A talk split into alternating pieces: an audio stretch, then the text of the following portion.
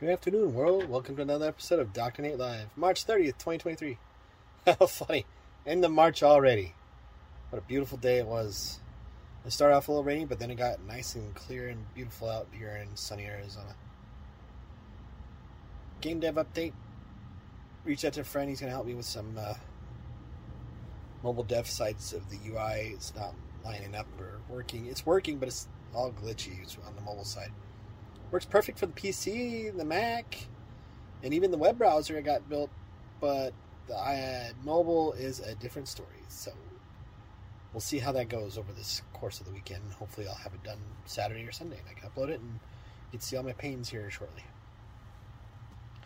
In other news, so I was helping some people with consulting in the sense of regards to just personal invasions of privacies and stuff like that, and hacking and stuff like that, right? And I've dealt with situations where I've had to deal with it on my own of figuring out who it was, how it happened, and who, what, where, and why. And if you understand code, you can look through the code and figure it out pretty decently. It may take you two, three days, sometimes maybe more. But um, when you wake up with minus five thousand dollars in your bank account, you're like, "What the hell just happened? All my money is gone. what do I do?" Right? This happened, you know, back in two thousand six, seven, somewhere in there.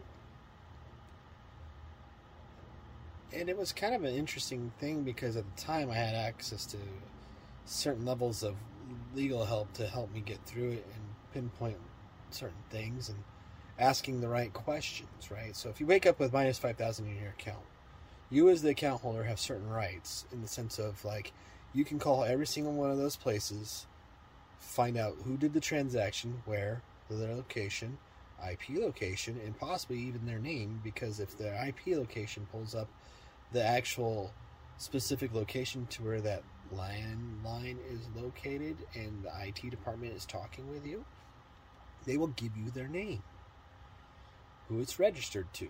Now, it doesn't mean that that's the person that did it. It could have been a spoofed IP in the sense of somebody made it look like that was them, but it really was somebody else. Also, keep that in mind when you're doing some sort of investigations.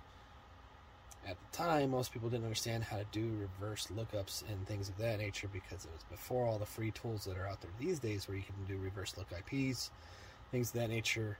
But if you're talking to the IT department, you ask the right questions, you can get all the information from what they were doing to your accounts. Now, me, it was pretty simple that it was somebody that was ordering strippers and a bunch of other stuff from a location where I was not even at. And I said, Well, here you go. And I handed it to my legal team at the time, and I had a decent legal team.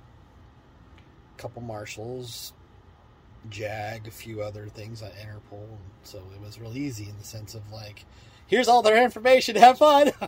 go kick their doors in for me, please. And it was all reversed in the sense of it just took seven to 14 business days to clear it all out of the account. And once it was, I had all my money back. But at the same time, when you wake up with minus that much money in your account, plus the amount that you had in there gone, and you wake up with no money in that account, you're like, what do I do? Holy shit. Right? So,